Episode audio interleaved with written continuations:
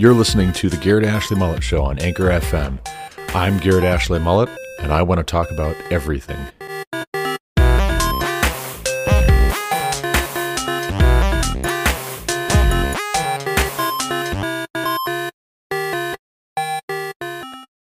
Welcome back to the Garrett Ashley Mullet Show. This is, of course, Garrett Ashley Mullet coming to you from Greeley, Colorado for episode 485 of this podcast. Today is Thursday, October 20th, 2022, and that means it is the day after my last day at Chevron. LinkedIn says I was there for a year, but it doesn't feel like it was that long a time in terms of enjoyability, and it doesn't feel like it was that short a time in terms of how much I've learned and enjoyed building relationships with the team here in the DJA Basin. Compared with my departure from some places, Chevron practically threw me a ticker tape parade my last few weeks. A place I worked previous to this, by contrast, my boss, who was homesick with COVID when I turned in my resignation letter with the 2 weeks notice, wanted me taken home that day or the next. He definitely wanted me gone before he got back from sick leave. But they weren't even going to tell me until the following Monday. That was kind of the compromise. We'll let him work this week, but then we'll make sure we take him home the first day that you would be back. That's what they worked out with my boss at the time. But they weren't even going to tell me until I just showed up that following Monday of the last week I was planning to work. And my alternate, the other I&E technician, had heard about this. I hadn't heard about it, but he'd heard about it. And he let it slip to me covertly. So I had to call my boss, or rather my boss's boss, and ask him about it. Sure enough, he says, well, yeah, you know, hemmed and hawed.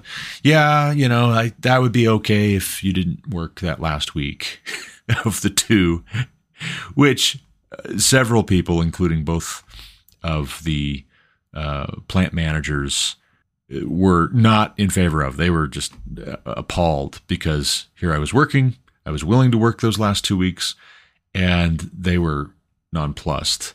But their objections basically, I guess you could say, bought me, if you want to think of it that way, one extra week, and then that last week was going to be, you know, we'll pay you, but you just stay home sort of a deal, which was fine by me. It wasn't a favor to me that I was going to work an extra 2 weeks. It was a favor to them. But nevertheless, my boss's boss still wanted me to come in that last Monday to check in all my tools, my truck, my laptop, my credit card, even though I had left all of that the previous Friday when I found out that here I was going to have a surprise waiting for me the next Monday. I left all of that, checked it in, asked one of the plant managers to drive me home, which he was very happy to do and didn't mind at all, so I could drive on my own instead of waiting for somebody to take me home Monday. But when I came back in to officially check these things in, and have the custody transfer and whatnot, I waited in my truck that morning until the management team was finished with their weekly Monday morning meeting. And I will never forget, and I certainly have been remembering it this week as I was coming down the home stretch with Chevron, I'll never forget my boss's boss coming out all indignant as I'm sitting in my truck waiting for them to finish up their morning meeting. And he made some comments about how I'm still on the clock, I'm still getting paid, and the least I could do is pick up a broom and sweep the shop or something. Hardly the proper way to express gratitude for having, in my case, moved my family 2 states to take the job, especially considering I had been on call, I kid you not, 24/7, even when I was on vacation for over 2 years. I had an alternate, but somehow he was allowed to take vacation when I took vacation and just not be on call when I was supposed to be off.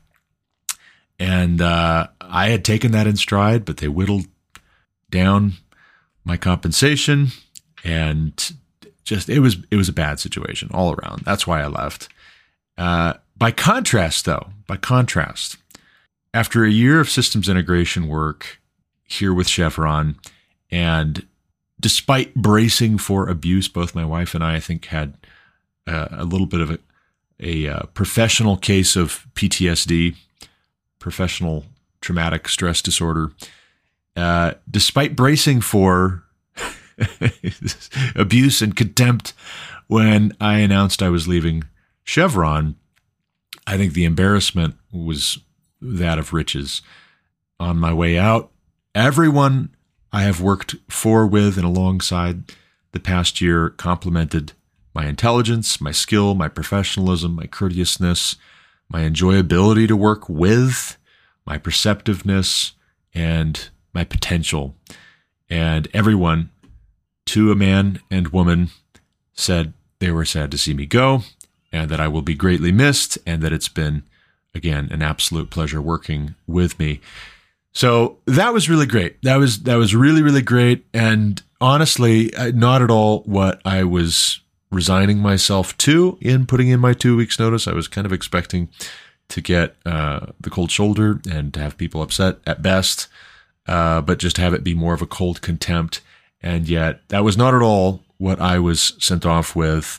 In fact, the opposite, actually. It did totally the opposite, where I was told, if you would like a job here again in the future, keep our number handy and do call us. If things don't work out where you're going, do call us, and we would be happy for you to work here again. In fact, if you don't want to leave, you're welcome to not quit. That's totally fine. But we understand. We're happy that you have this opportunity. We're sure you're going to do great. You're going to be a great asset where you're headed to next. And thanks for your hard work. Both foremen, actually, in the automation department, told me yesterday as well that I am very welcome to come back and work there again if I ever want to, or if things don't work out with the next opportunity. So that was really great, really, really swell. I think very highly of the automation team at Chevron, and it pains me to leave, although I have to. I just have to. It comes down to math, and I'm sure it comes down to math for them too, and that they would work with me more if they could, but I think their hands are tied, just quite frankly, by corporate policy. Big companies, that happens.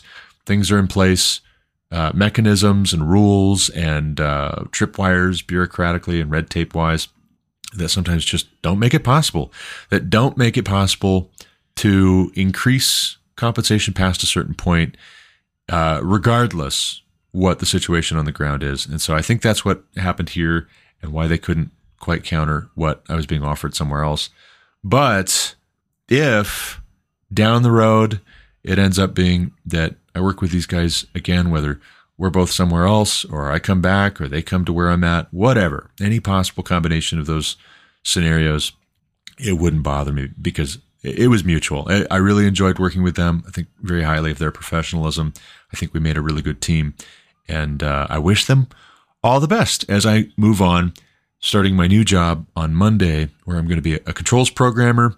It's similar to what I've been doing, but it's different enough that I will have to get myself into a new rhythm, not just with new people in a new place, but a new role specifically adjacent to the roles I've been filling for the past however many years it's been, 10 years that I've been in oil and gas, 6 years that I've been doing automation, controls, I&E, instrumentation, systems work, but different enough. Controls programmer, it's going to be much more specific to the local on-site automation programming, not necessarily just dabbling here and there, but responsible for the whole program, getting it ready, making sure that it's tested out, making sure that all the I's are dotted and all the T's are crossed, making sure all the documentation is in place, being available to support the folks who are installing it and testing it when it goes live, but then also trying to make sure that process is as smooth as possible from the program's integrity standpoint by testing it out before it's in a live system back at a test lab.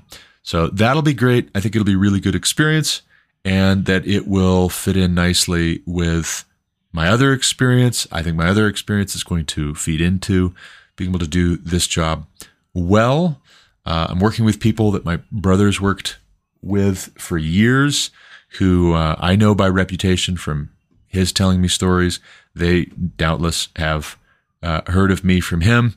And so that'll be fun. That'll be different. That'll be very interesting in many ways, I am sure. But I'll be completely honest with you. This really comes down to dollars and cents. And it does on all sides. At the end of the day, it comes down to dollars and cents for a business. In order for them to stay in business and to do well and to succeed, they have to make money. And in order for an individual provider for his family, a father, a husband, to do his job, he has to make money. And it's not to say I haven't been making money. That's not to say at all that I wasn't being compensated. But it is to say that given the circumstances with regards to inflation, with regards to this current economy, with a recession that we're headed into, I have a lot of dependents. I have a wife and 8 kids, and I'm not going to apologize for having 8 children. What I am going to do is I'm going to work really hard and work as smart as I possibly can, and I'm going to try and make as much money as I possibly can because I have mouths to feed, I have backs to clothe, I have a house that we are still renting over 3 years in to living in Colorado, that it's 2,600 square feet between the 10 of us. And that's not enough room. It's just frankly not enough room if we can help it. And so I'm going to try and help it. Quite frankly, it's expensive to rent. You don't get a return on your investment in the long run. Also, it's not your property. So you really can't just do whatever you want to it, good, bad, or indifferent. And what we need is a bigger house. And what I want is a big, beautiful house that is dignified, respectable, has nice materials, it's going to last, so that we have a staging area for living life, for launching each one of these 8 kids out into the world one by one by God's grace, raising them, training them up in the fear and admonition of the Lord, giving them a good quality home education, having people over, being hospitable, having biblical training group, for instance, in our house, and people being comfortable and having enough room to spread out and all be able to discuss and whatnot. You know, that's the kind of stuff that I'm interested in a big, beautiful house for.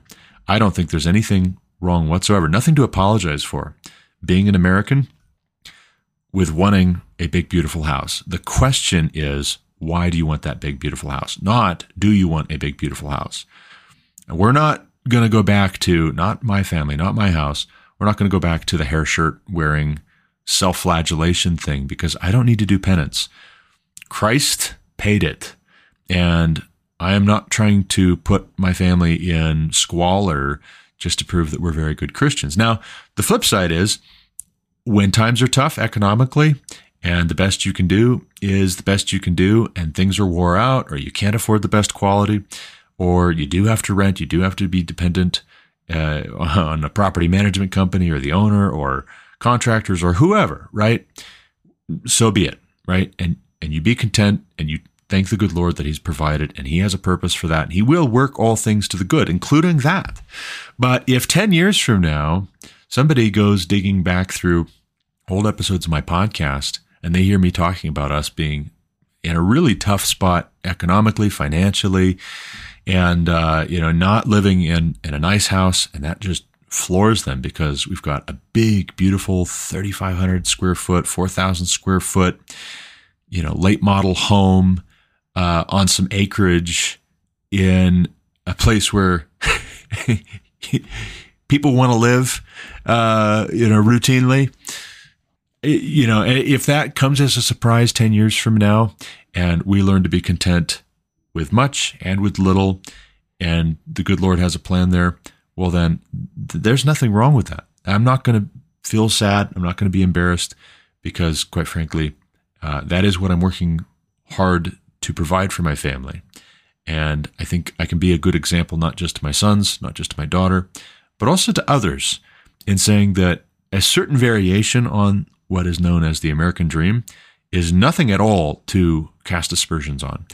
It is nothing to disparage. It is nothing to apologize for. It's nothing to rebuke. If you are building a house and planting a garden and planting a vineyard and taking a wife and having children and raising sons and daughters and then giving those sons and daughters away in marriage and encouraging them to have grandsons and granddaughters born in your house, you know, if you're doing all of that, even though it's a biblical command, and thus saith the Lord through the prophet Jeremiah in the 29th chapter of Jeremiah, you know, even if you're doing all of that, but your reasons are it's all about you, where is the blessing, right? You're going to get the same blessing, the same reward that the Pharisees got. If you're doing it before men, to be seen by men, to be rewarded by men, to be spoken well of by men, beware. But if you're doing all of those things, and actually the trend these days is to cast aspersions on the American dream, so-called, or to rebuke it and to say we should all be socialists because Jesus was a socialist, because, you know, progressivism is holding sway. If you're doing those things, you're pursuing the American dream because you genuinely love your wife, men, you love your children, fathers, you love the people in your local church, and you want to be hospitable and have a place that they could come and stretch out and a place for them. You know, and let me give you another scenario. Another reason why having a big, beautiful house that's in good condition is something that is legitimate if your reasons are along certain lines. My mother just lost her home in Fort Myers, Florida, and it's being refurbished and restored and all of that, but she's going to have an issue with the insurance company, and she does. I mean, she's going to, but she does already, where they're saying you had insurance for hurricane, but you didn't have insurance for flood. And because the storm surge is actually what destroyed all of your furniture and all your things needed to be thrown away because of the storm surge, we're not going to cover that because you didn't have flood insurance. Now, the condo, the HOA for the condo had flood insurance. And so the walls are being redone. The floors are being torn out and redone. The cabinets are being replaced. But her furniture, it sounds like they're going to try and hang her out to dry, no pun intended. But she's staying with my brother right now. And my brother's got a new construction home, and his mother-in-law lives with them. And it's my brother and his wife and their son and his mother-in-law, and now my mother as well, our mother. And you know what? If your parents are getting older and you're trying to take care of them in their old age, is it helpful to have more rooms than what you absolutely, strictly speaking, narrowly need, so-called need?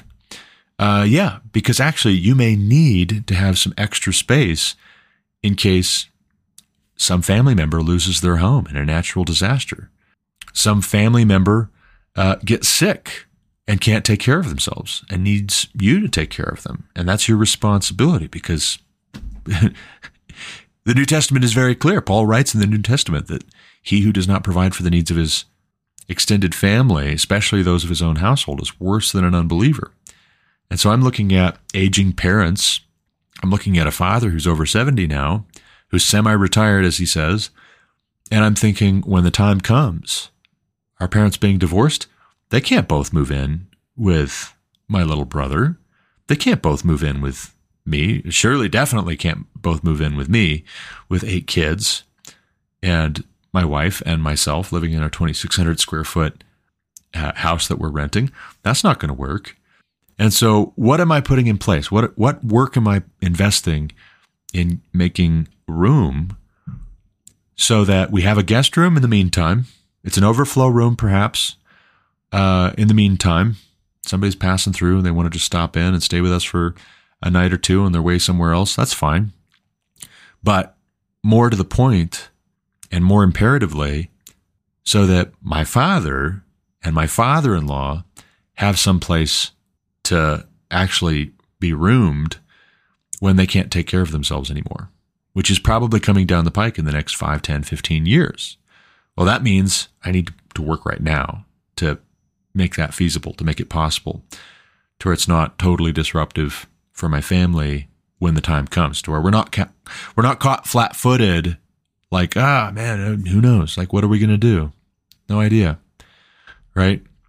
So if the American dream is all about you, and we just, clothe it in some Jesus language to try and sanctify our selfishness, that's very clearly not something that God is going to reward and bless. You'll receive your blessing and your reward when people speak well of you and you get that being honored in the public square business.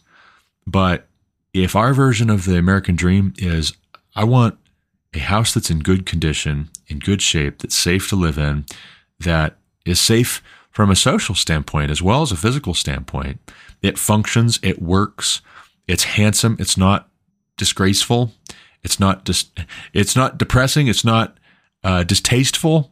People can stop in and feel comfortable being a guest in your home. You can be hospitable. You can plan to be hospitable with a home like this. Well, you know what? That's motivating for me. And that's what I'm going to work for. And that's what I am working for. And I'm thankful for an opportunity to potentially make that realizable. I think looking at the numbers, and I'm not going to brag and boast about counting chickens that haven't hatched yet. God willing, we live and do this or that. But looking at the numbers, potential cash flow, all bets are off these days with inflation and what's going on in the world. But I think we may very well be able to buy a home here in Colorado and buy a decent home in decent shape in a decent neighborhood of a decent size, of a decent quality, with the market conditions, housing market conditions being such as they are within the next year or two. And so I'm very hopeful for that. In the next year, it would be great. That would be fantastic. So you can pray for us in that regard. Hopefully that's the way that it goes. I'm going to just try and be content, be thankful, and work hard and smart as much as I can towards that end. But in other news, getting off of the personal stuff for a bit, let's talk briefly about some articles that were sent to me by my neighbor, two houses down, JP Chavez, from First Things Magazine. First of all, I've got one here, Why Bros Failed at the Box Office by Carl Trueman. And this one is, it's interesting. Carl Trueman writes for First Things Magazine that romance is dead and the sexual revolutionaries killed it. So there was a sexual revolution relatively recently in the 1960s, 1970s here in the U.S., and free love was the order of the day.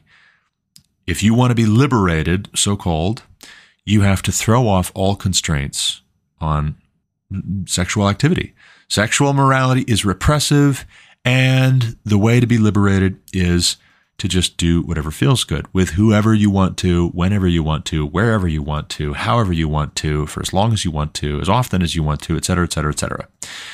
But that is to say, that is a abandonment, complete jettisoning of virtue and morality. And Carl Trueman's got a very interesting point here, a very interesting observation, that romance depends on virtue and morality. Romance is the pursuit of somebody of the opposite sex in a way that is virtuous, in a way that will be accepted socially, and yet at the end of it, I mean, the big idea of romance is sex, is the mating ritual. You are trying to attract a mate, and in Christian ethics, Christian morality, you are trying to woo a potential wife, men. So you want to convince this gal that you would make a good husband, and you're showing her on the front end that you are going to be living with her in an understanding way if she's your wife someday. Now, by contrast, the flip side is the woman is trying to prove to the man that she will respect and honor and submit to him, and that she is someone he would be willing to lay his life down for, essentially. I mean, that's really what it boils down to. Is romance in the Christian tradition is about trying to woo, either to convince them to become your spouse on the front end or to remind them of why they made that decision and why that was a good decision. Romance is about within the confines of what God says is good and moral and upright and virtuous, trying to appeal to the other person and persuade them after a fashion that you are a good choice for mate. You're still a good choice if you are already married, or you will be a good choice if they commit to you for life. But, as Truman points out, romance cannot exist in an environment where virtue and morality, where sex is concerned, is abolished or scoffed at or met with hostility. You can't have romance. You can't have a romantic comedy in a vacuum where virtue and morality are concerned.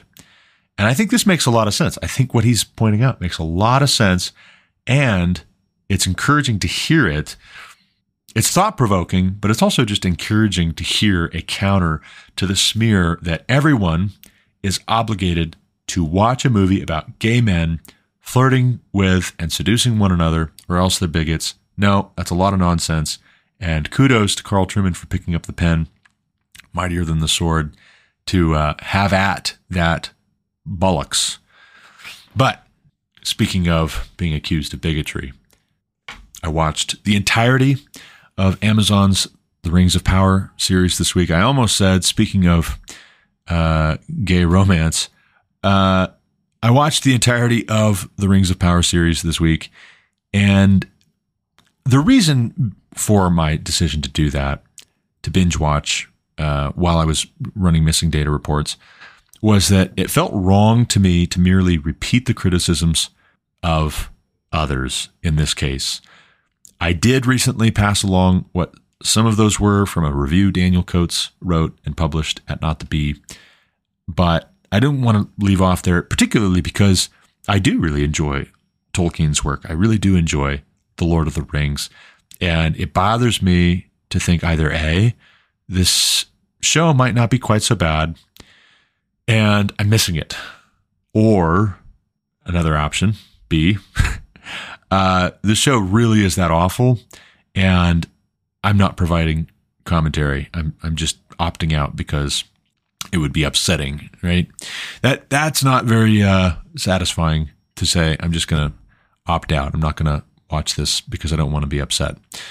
But first, the good, right? Some good things about the show. Having watched all of season 1, 8 episodes, the art department did a fine job. There is a realism and a consistency to the aesthetics, to the costuming, to the way that the cities are portrayed or the locales are shot. For the most part, there is a consistency with Peter Jackson's films that I was happy to see. And so, good on the art department. You did a fine job. The music is okay. I would put that in the good. I'm trying to look for good things to say about The Rings of Power. The music was okay. It's not as good as Howard Shore's. It's just not. It's Howard Shore's music for Peter Jackson's films is some of the best. It's up there in terms of being evocative, grand, moving. It's up there with John Williams' Star Trek and Star Wars and Indiana Jones themes. But the music for this is okay. It does its job reasonably well, and it's not too distracting. The premise of the show, when it is set in the history of Middle-earth, relative the films that Peter Jackson shot, or the books, which were the core of the inspiration for all of the above, the premise of the show is compelling, and it's intriguing in a general sense. So the premise is, this is the age prior to that which The Hobbit, The Fellowship of the Ring, The Two Towers, and The Return of the King are set. So all of those books that you're more familiar with, Peter Jackson's films, they're set in the Third Age. This show is set in the Second Age of Middle-earth. And it is supposed to be a portrayal of the run-up to the Rings of Power being made in the first place. That's why it's called The Rings of Power. Go figure. And that's it. That's an interesting premise. Let's go back and let's figure out, how did we get here? How did we get to the point where Sauron is trying to cover all of Middle-earth in darkness? He wants to block out the sun and have orcs be the dominant species, apparently, and everyone else living in enslavement, because supposedly slavery is freedom. It's very Orwellian, his view of how to make Middle-earth palatable. I don't want to say make Middle-earth great again, but kind of, sort of, his vision for Middle-earth is Orwellian. It's 1984. He is Big Brother. But the premise of the show is interesting, and it makes me curious to watch, and it makes me want to watch. So good job, Amazon, where that's concerned. The not so good. The pacing is all over the place. The first two episodes were not so bad. Actually, I was either finished with episode 2 or well into it, and I told my wife, you know what? This is okay. I think the negative reviews were overhyped, and I don't see what all the fuss is about. I think the pacing was okay. The way things, concepts, places, characters were introduced was good. There were a couple of things where I'm just like, the way that they cut around the map and have the name of places flash on the screen. That I know that's conventional these days with regards to shows like this, but it's not my favorite. I don't love it. But if that's as bad as it gets, whatever. After the first two episodes, I feel like I started having more problems with this show, particularly with regards to the time that it takes to travel from one place to another.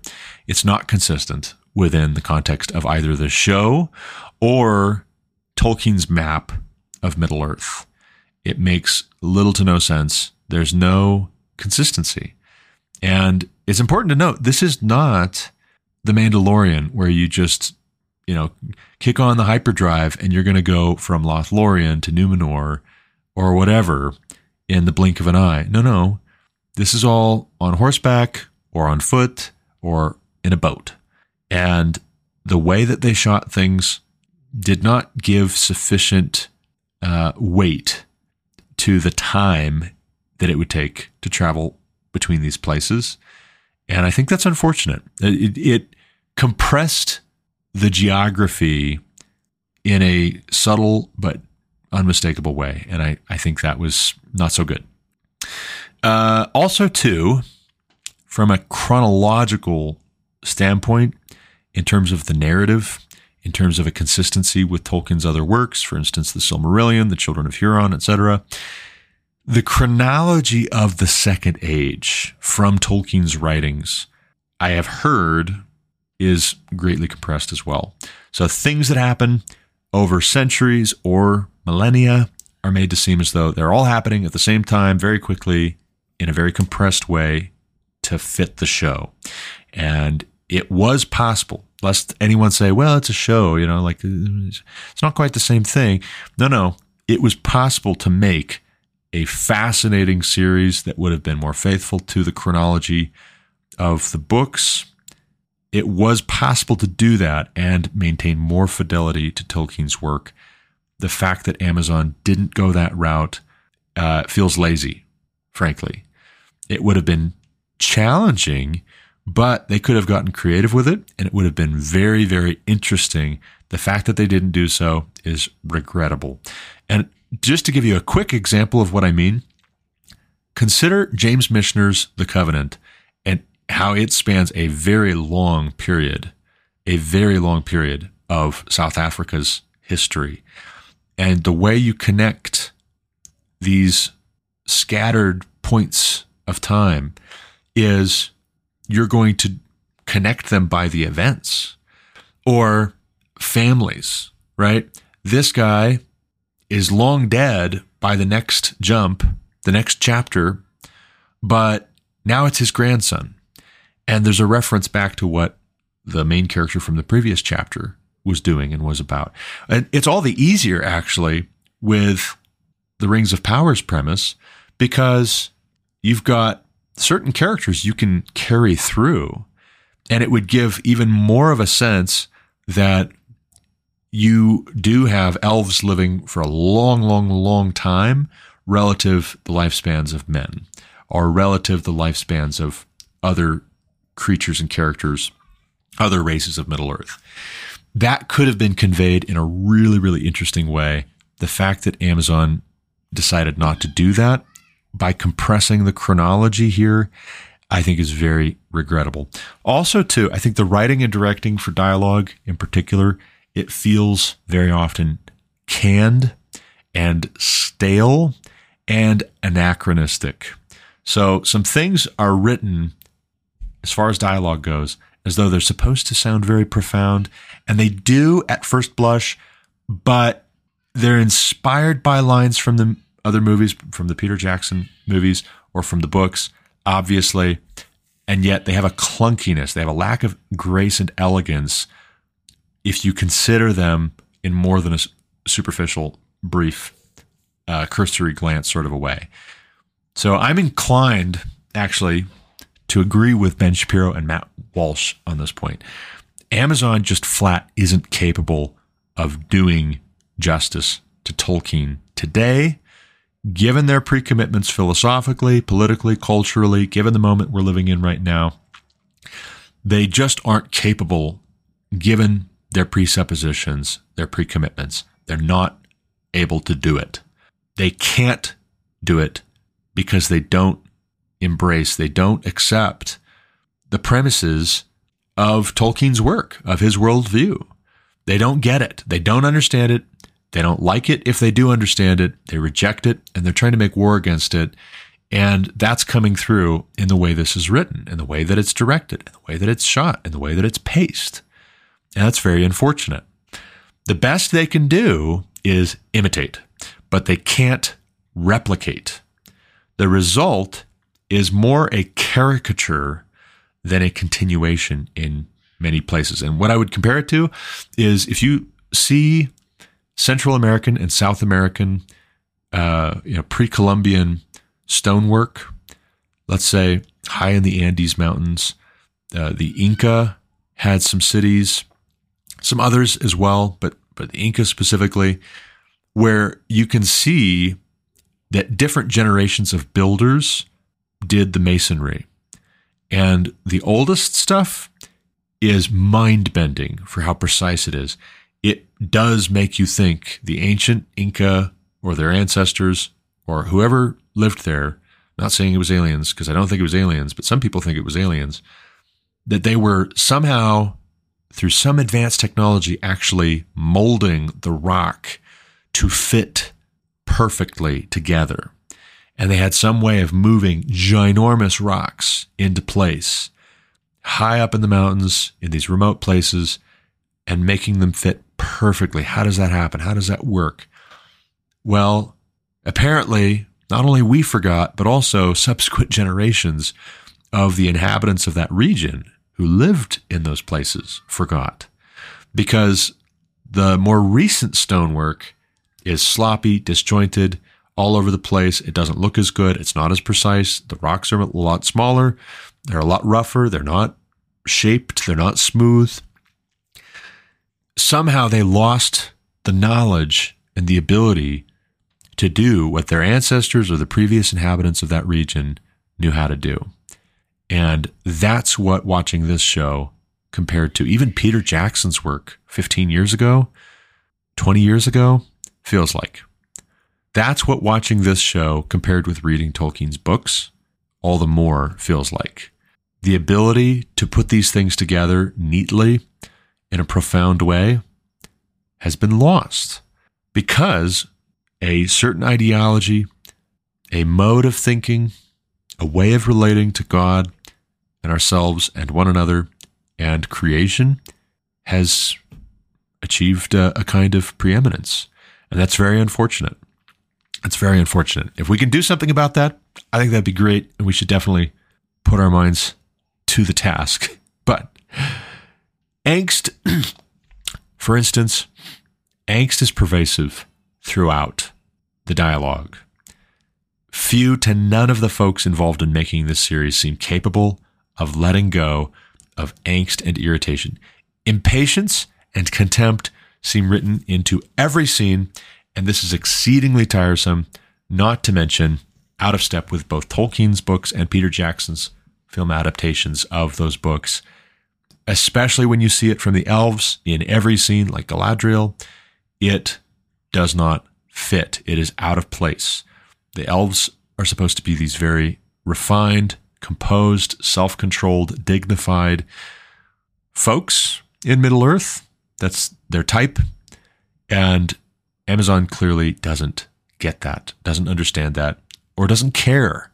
And which, I don't know which is worse, that they wouldn't get it or that they wouldn't care when they do get it, because they've got an axe to grind, no pun intended, for the dwarves. But the casting, speaking of races, casting of ethnically diverse actors, it obviously only needed to make sense along one very specific line. That is, woke culture and politics demands racial diversity in casting right now. And it doesn't have to make sense any farther than that. The odd irony is there's all this controversy these days if, let's say, for instance, there's an LGBTQ character and a straight actor or actress is cast to play a homosexual or transgendered character. That's also a controversy. If somebody who is able-bodied is cast to play somebody who is disabled, that's a controversy. If somebody who is reasonably skinny is cast to play somebody who, as the story is written, as the screenplay is written, is supposed to be obese or overweight, and they have to put on a fat suit, that's a controversy. Because the crew, the director, the producer, the studio should have hired a actor or actress who was naturally overweight. But all of this, all of those standards, all of that controversy goes in the opposite direction and along completely different lines if you're talking about a fictional alternative prehistory for Europe and what peoples would reasonably inhabit that part of the world. If we're talking about prehistoric Europe, let's have some black folk, let's have some Polynesian folk, let's have some Asian folk, let's have some white European folk, let's have some Middle Eastern folk. Let's have folk who definitely ethnically hail from the Indian subcontinent. Let's have people from all over the world as ethnically diverse a cast as possible, and it doesn't have to make sense.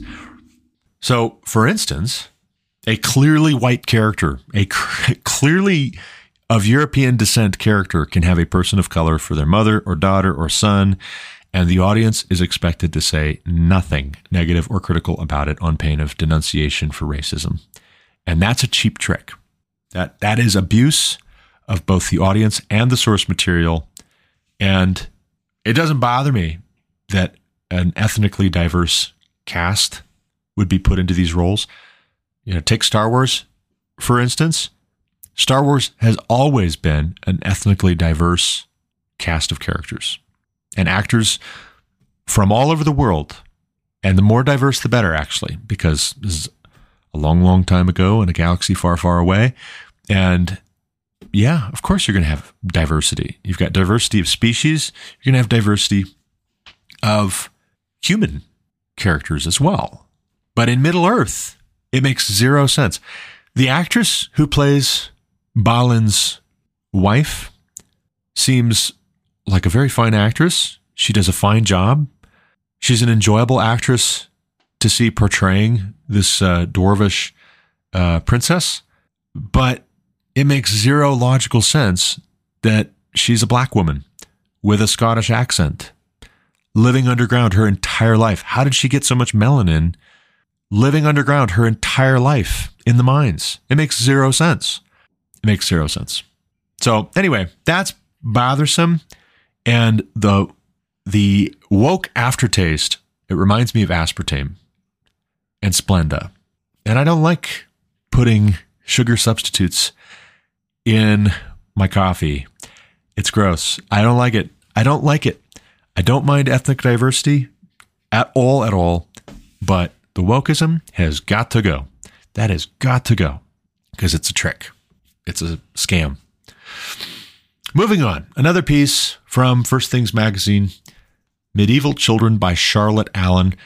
According to Charlotte Allen, writing for First Things Magazine, there's ample evidence that children in medieval Europe did have childhoods and were parts of loving families where their moms and dads and grandparents all lived together in genuine enjoyment of and appreciation of one another.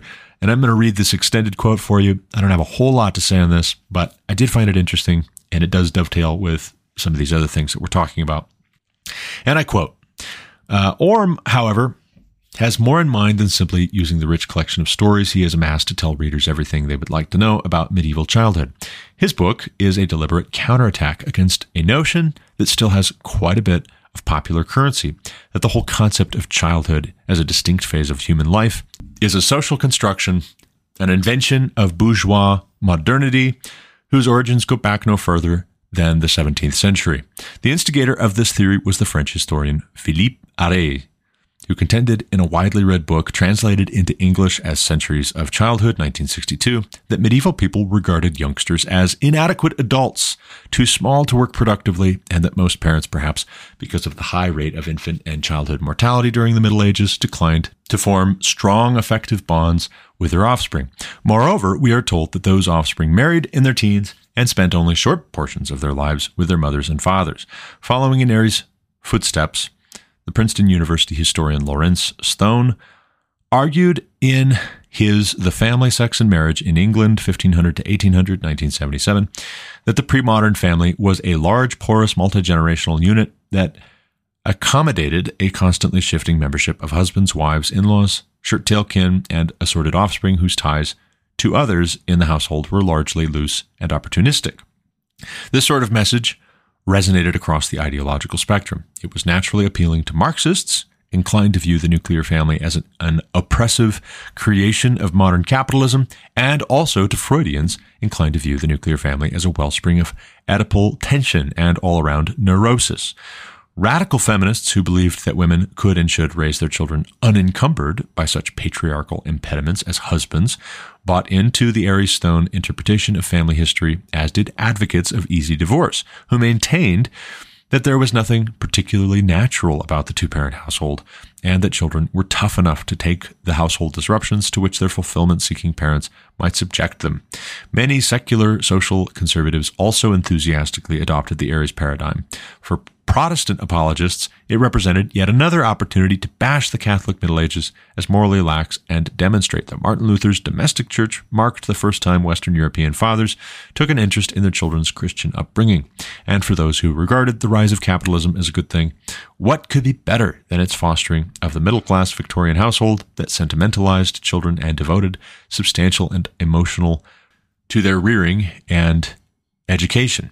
To this day, it is not unusual to hear highly educated people remark offhand that, quote, there was no such thing as childhood in the Middle Ages, end quote. Orm's book joins a large number of more recent studies suggesting that the Ares paradigm has little to do with medieval reality, end quote. Okay, so a couple of quick comments, brief comments. One, it's interesting to me how often this is a theme. Take Trinitarian theology, for instance. This is a problem in the modern era that our views of the Trinity have been hijacked in all directions to try and support other notions, other positions. And that's not intuitive. And also it's cheap. And also stop it. Stop doing that. With regards to medieval childhood, it is what it is. If someone is trying to play this gotcha game to leverage a very superficial understanding of medieval childhood without really looking at the evidence to try and prove some point against Catholicism, for instance. Well, that's dirty, and we shouldn't do that, and we shouldn't buy into that. If someone is trying to use it to prove feminism, that men are unnecessary and women can have a child without having to have a husband, and who needs fathers anyways, the medieval period, there was no such thing as childhood, and, everybody turned out fine, I guess. That's nonsense. That's ridiculous. That's absurd. If the evidence shows that there was such a thing as childhood for kids in the medieval period, and yet the evidence is not really what's important to us so much as getting what we want, that's really the problem. The problem is us just wanting what we want and not loving the truth. We really need to be about the truth, first and foremost. First of all, let truth be pure. And then subsequently, we bring in all these considerations and mitigations against being harsh with the truth or unpleasant or ugly or what have you with each other over the truth. Yes, in gentleness and respect, but gentleness and respect cannot be a cloak for throwing out the truth and saying we want unity, we want fellowship, we want friendship, we want to get along and not make waves and not upset anybody, not ruffle feathers. You know what? If they're ruffled, they're ruffled. Don't try to ruffle feathers on purpose in a sadistic, mean-spirited sort of a way. But the truth is so critically important.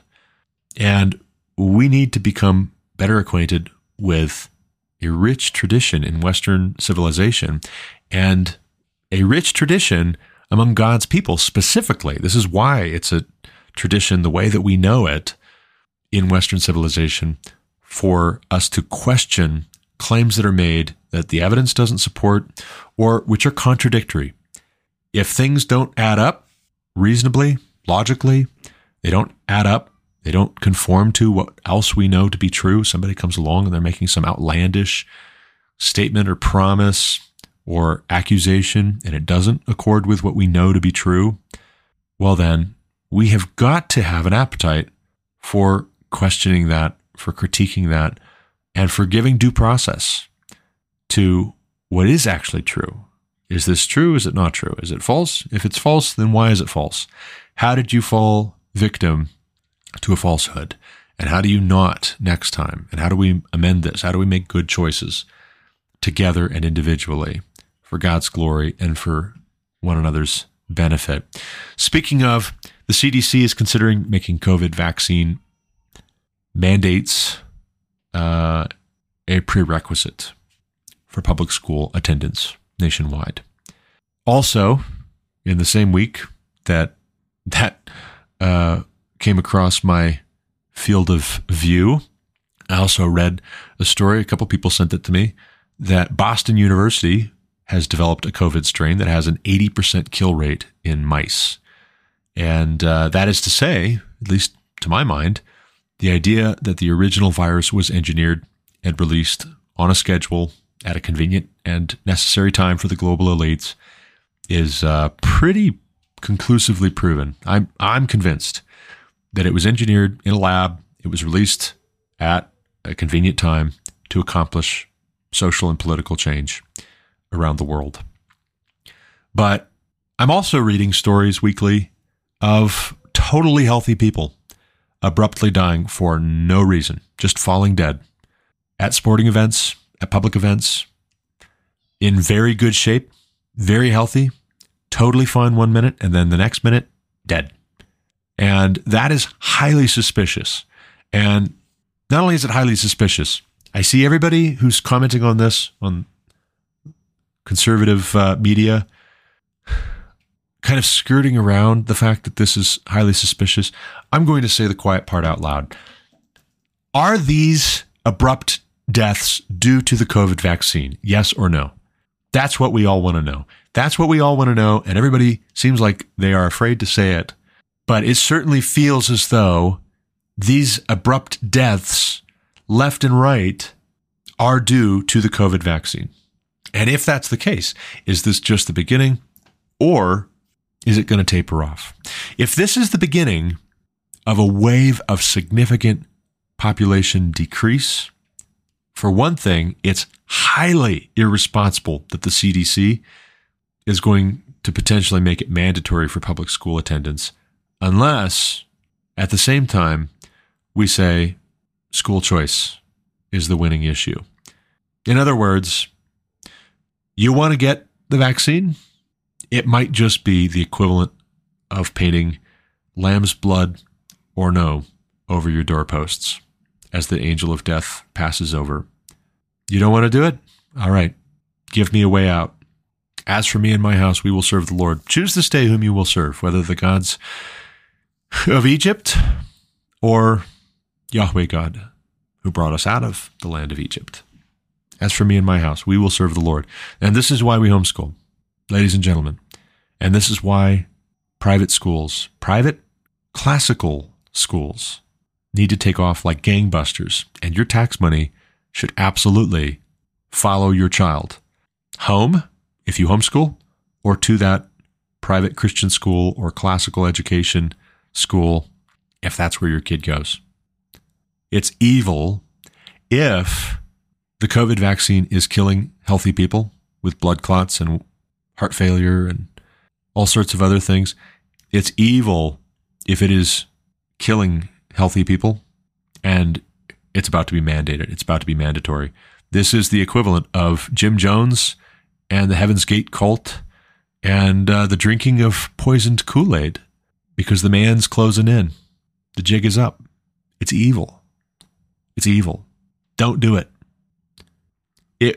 If you put these things together, speaking of critical thinking, that there is increasing evidence that the COVID vaccine is harming and killing healthy people, otherwise healthy people, and that it's about to be mandated potentially for school-age kids to attend public school in the U.S., it would be highly irrational and irresponsible, to my way of thinking, to dismiss the possibility that the idea of the COVID vaccine was to kill off a lot of us and to make infertile even more of us and to identify others of us who would be trouble in the New World Order as the global elites want to see it. It sounds crazy until you start asking what else explains these things going together and why the bombing of the Georgia Guidestones, and why all of this kicking off right before the 2020 election that Trump was expected to win handily because the economy was booming and he was succeeding, despite every effort by the media, by the elites, by the establishment of both parties, by the FBI, the deep state, within our own government, to sabotage him. He was going to win. Then you get all the Jeffrey Epstein and human trafficking and pedophilia allegations, revelations around the same time. Jeffrey Epstein didn't kill himself. Neither did his buddy over in Paris. And right when, if things were above board, you would expect a whole lot of very wealthy and powerful people in the US and in Europe to get arrested and stand trial for being involved in the prostitution of underage girls. Right when you would expect that all to be happening, here's COVID. It's a very, very curious thing. Now you're locked down. Now you're not allowed to go to church.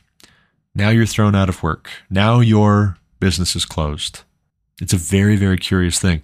And I'm not saying that COVID was released to kill off a lot of us by our own shadow government or the global elites. But I'm saying it's a possibility, and it feels increasingly plausible when other things just flat don't add up. It feels increasingly plausible for the exact same reasons that Herod sent troops to kill every baby boy in Bethlehem under 2 years of age when he found out that Jesus had been born there. It feels plausible in the same way that Pharaoh instructing the midwives to kill Hebrew baby boys born alive makes sense. But Australia's government is apparently offering to pay for funerals if folks who were forced there to get the vaccine die from it. And all I can conclude from that is that it's possible that the COVID vaccine very well could kill you.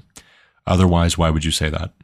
The struggle over the narrative here and conformity versus freedom here, it reminds me of the kinds of short video reels Joe Rogan posts to Instagram. There was one last night I was watching. It came up in my feed of this hiker or climber wearing a GoPro who is making his way up this steep hill, climbing these rocks, when all of a sudden a black bear up above him comes charging and lunges at him. And somehow or another, he throws up an arm and sidesteps, and the bear goes tumbling past him down the hill. And he starts screaming at this thing. This black bear is just relentless and aggressive and coming again and again and again. And he's having to pound it with his fist. He has to kick it in the face with his foot. And it goes on for a pretty ridiculous length of time until the black bear realizes that it's more trouble than it's worth. He lost his chance, and he goes on down the hill and off. And then the hiker continues climbing up, obviously shaken. I mean, if that wouldn't shake you, I don't know what would. But then there was another one this morning. I'm scrolling through Instagram just briefly, and here's another Joe Rogan reel of a raccoon struggling for a really long time with an iguana next to somebody's pool. Good-sized iguana. And the raccoon has it by the back of the neck and is wrestling with it. And eventually, after what seems like an eternity, but it's probably a good 2 or 3 minutes straight, eventually the raccoon bites through the back of the neck enough to where the iguana is dead and goes limp and gets carried off into the bushes. And of course, the raccoon's going to eat the iguana. But it was intense, and it was disturbing, and it was uncomfortable. And the big idea here is, what kind of morality do you expect from people who are demanding that your children and you and all of us believe we're just animals? What kind of morality are you expecting from folks who hate God? And they make that clear systematically across the board. What kind of ethics, what kind of truthfulness, what kind of political maneuvers do you expect they are capable of or incapable of, given what we know by their own admissions they believe about themselves, about us, about the world? It's not hard to put the pieces together and come up with some very disturbing possibilities. For instance, there's a piece by Megan Basham at the Daily Wire. How church leaders aligned with Fauci to discredit experts opposed to COVID mandates. Some big takeaways here, and I'll put a link in the description for this episode. Francis Collins and Dr. Fauci, both at the NIH and NIAID, waged a propaganda war to discredit and smear respected, highly celebrated, well-established scientists and experts like epidemiologist Dr. Jay Bhattacharya, for instance, professor of medicine at Stanford. You don't get to be professor of medicine at Stanford by being an idiot, by the way. Just pro tip there. Somebody tells you they're a professor of medicine at Stanford, they know a thing or two. You know, whether you agree with them or not, they're not idiots. But epidemiologist Dr. Jay Bhattacharya, other scientists, other experts, spoke out early against the lockdowns and the mandates for masks and vaccines. Even as we're being told to trust the experts, trust the science, we had scientists and experts who were saying, this doesn't make sense. This is not good. Hold on. This is not good science. Something else is going on here. And they were systematically discredited, driven out, silenced, suppressed, censored, punished, threatened.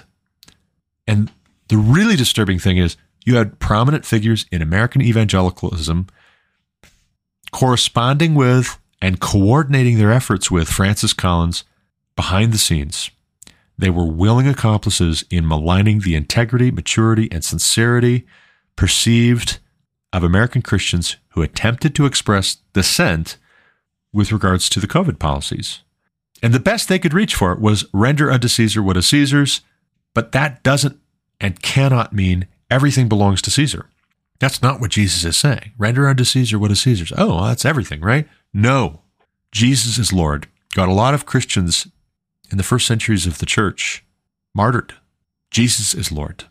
You say Caesar is Lord because you want me to participate in the cult of the emperor and worship the emperor as a god, as a loyalty test. You want me to say Caesar is Lord. I'm going to say Jesus is Lord. I'll be a good Roman citizen and obedient and submissive to the proper authorities and respectful and honorable and blameless because God calls me to that. Out of reverence for him, I will. But at the very moment where I cannot obey both him and you, I'm going to obey him and I'm going to call you to repentance. A great many Christian establishment types have, not may have conformed to the pattern of this world along decidedly progressive and leftist lines. It is in keeping with liberal theology. It's an extension of liberal theology. But these figures at all levels in the church in America have, to the extent that they have followed lockstep, the kind of liberal theology that J. Gresham Machen rebuked and warned against 100 years ago, they have diminished our respect for the authority of God by making rule by supposed experts, only certain experts, mind you, who affirm liberal presuppositions, but making the rule of supposed experts more sacred than a close observance of what God's word says, particularly where independence, cheerful giving, and the safeguarding of the purity of the truth are concerned. In short, we Christians in America need a civics lesson like crazy. And we can get one if we read works like Reflections on the Revolution in France by Edmund Burke, Democracy in America by Alexis de Tocqueville. Also, your Bible, read your Bible. Read The City of God by Augustine.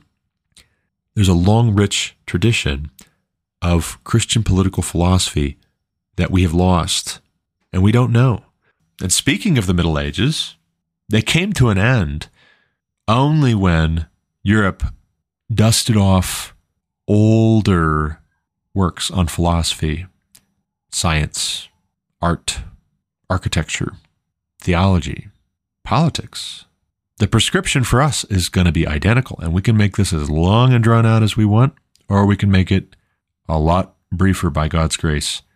If we don't want to be correctable, if we don't want to be wise, God's not going to force us. We can just suffer the consequences, like fools. But I think that the folks pulling the strings behind Francis Collins and Dr. Fauci are like that raccoon and that black bear in the Joe Rogan reels. And do we want to be the hiker or do we want to be the iguana? That's the question put before us. Lastly, very last, on a happier note, because that's pretty dark stuff, admittedly, but it's serious and we need to pay attention to it. Before we adjourn this episode, a word about Myers-Briggs personality tests, particularly mine, because I know my own best. I have taken the Myers-Briggs type indicator test offered by 16personalities.com 3 times in the past 4 years. 2 years apart, each time I've taken it, I got the exact same with one difference the first 2 times. So April 12th, 2018, I was actually still working for ZI at the time. I got ENTJ and an A for assertive, 57% assertive, 54% extroverted, 80% intuitive, 76% thinking, 58% judging, 57% assertive. They call that the commander personality type. Fast forward to March 28th, 2020. So we were just getting into COVID lockdowns. My family and I had not lived in Colorado, but 6 months at that point. I took the test again and I got ENTJ again commander personality type. But this time I got turbulent.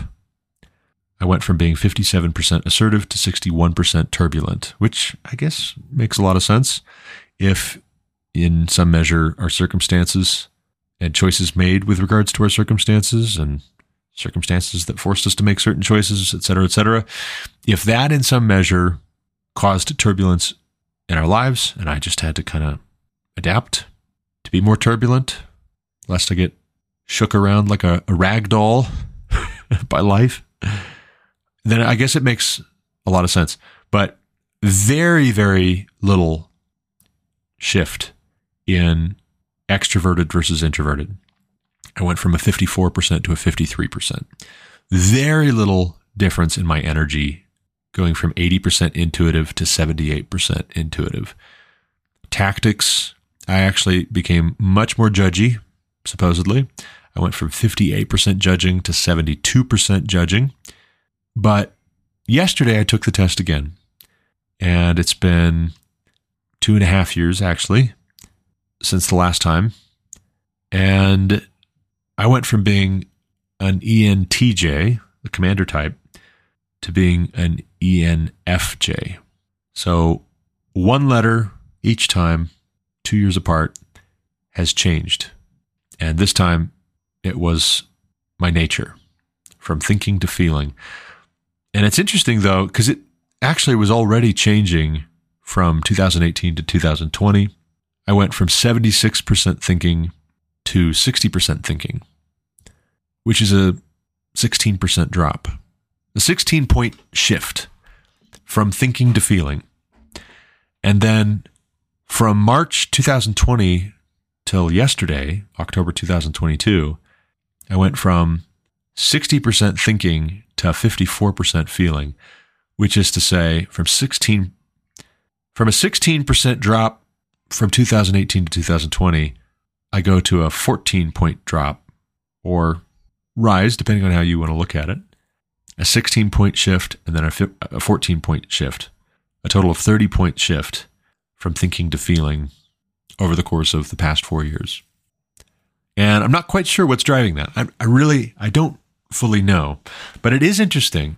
It's very interesting.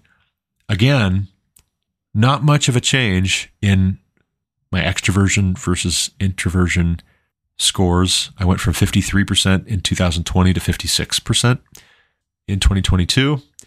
As far as being intuitive, my energy being intuitive, I went from 78% to 81%. So it's very, very tight. I am an intuitive person consistently over time. I'm a slightly extroverted person consistently over time. It's pretty even, but I lean more extroverted. My wife is very introverted, but I lean slightly extroverted, but I think you could call me an ambivert in that 50% range. Tactics did not change much at all. There was a 3-point swing. I went from 72% judging to 69% judging, just slightly less judgmental. Turbulence, there was a 1% change. I went from 61% to 60%. But my type has gone from being the commander the previous 2 times to being the protagonist, which is fun. I went from being an ENTJ to being an ENFJ. 16personalities.com says that protagonists feel called to serve a greater purpose in life. Thoughtful and idealistic, these personality types strive to have a positive impact on other people and the world around them. They rarely shy away from an opportunity to do the right thing, even when doing so is far from easy. Protagonists are born leaders, which explains why these personalities can be found among many notable politicians, coaches, and teachers. Their passion and charisma allow them to inspire others, not just in their careers, but in every arena of their lives, including their relationships. And I won't read this whole thing for you. It's interesting to me, but to some extent, I empathize with the cynics who say this is just a modern day horoscope. Oh, you were born under the Scorpio sign? Oh, let me tell you what your year is going to be like. I think it's a little bit better than that. I think it's actually a lot bit better than that. There's more that goes into our personality types than just being born under certain stars. But, you know, quite frankly, the flip side is there's not nothing to us being born during certain signs and seasons. There's not nothing to that. There is more than nothing to what day it is, what year it is, what decade it is, what century it is, what part of the world, and et cetera, et cetera. So with regards to me being this protagonist type, my personality having changed, you know, it's interesting. It doesn't have to change a whole lot, but we know that over the course of 7 years, a lot of people have said this at least, so I'm assuming it's true by word of mouth, by popular consensus. Over the course of 7 years, all of the cells in your body will have been replaced to where, physically speaking, you will be an entirely new person. In terms of material, you're an entirely new person in 7 years. But that doesn't happen with a switch being flipped on the 7-year mark. It's happening gradually, day by day. If it can happen from a material standpoint that we are somewhat in flux or grow, adapt, change, improve, regress from a physical standpoint, well, then one would imagine also in terms of your personality, your temperament, how you think, how you see the world, how you relate to people around you, whether you think or feel more, whether you're judgmental or perceptive, observant, intuitive. I don't mind, by the way, I don't mind this protagonist type. I think that's okay. That's an all right place to be. Commander, maybe a lot of people are tired of being told what to do all the time. So maybe a commander is not what's needed at this moment as I see it. In fact, I'm fairly sure that's a lot of what's in the mix. A commander is not what's needed so much as someone willing to say no and to point out the villain and to fight them if needs be, because villains should be fought and they will be. But that's all the time I've got. I got to run. My first day off, I've got a doctor's appointment to get some asthma medication prescriptions refilled. I got to run to Fort Collins and should leave here shortly. But as always, thank you for listening. Until next time, God bless.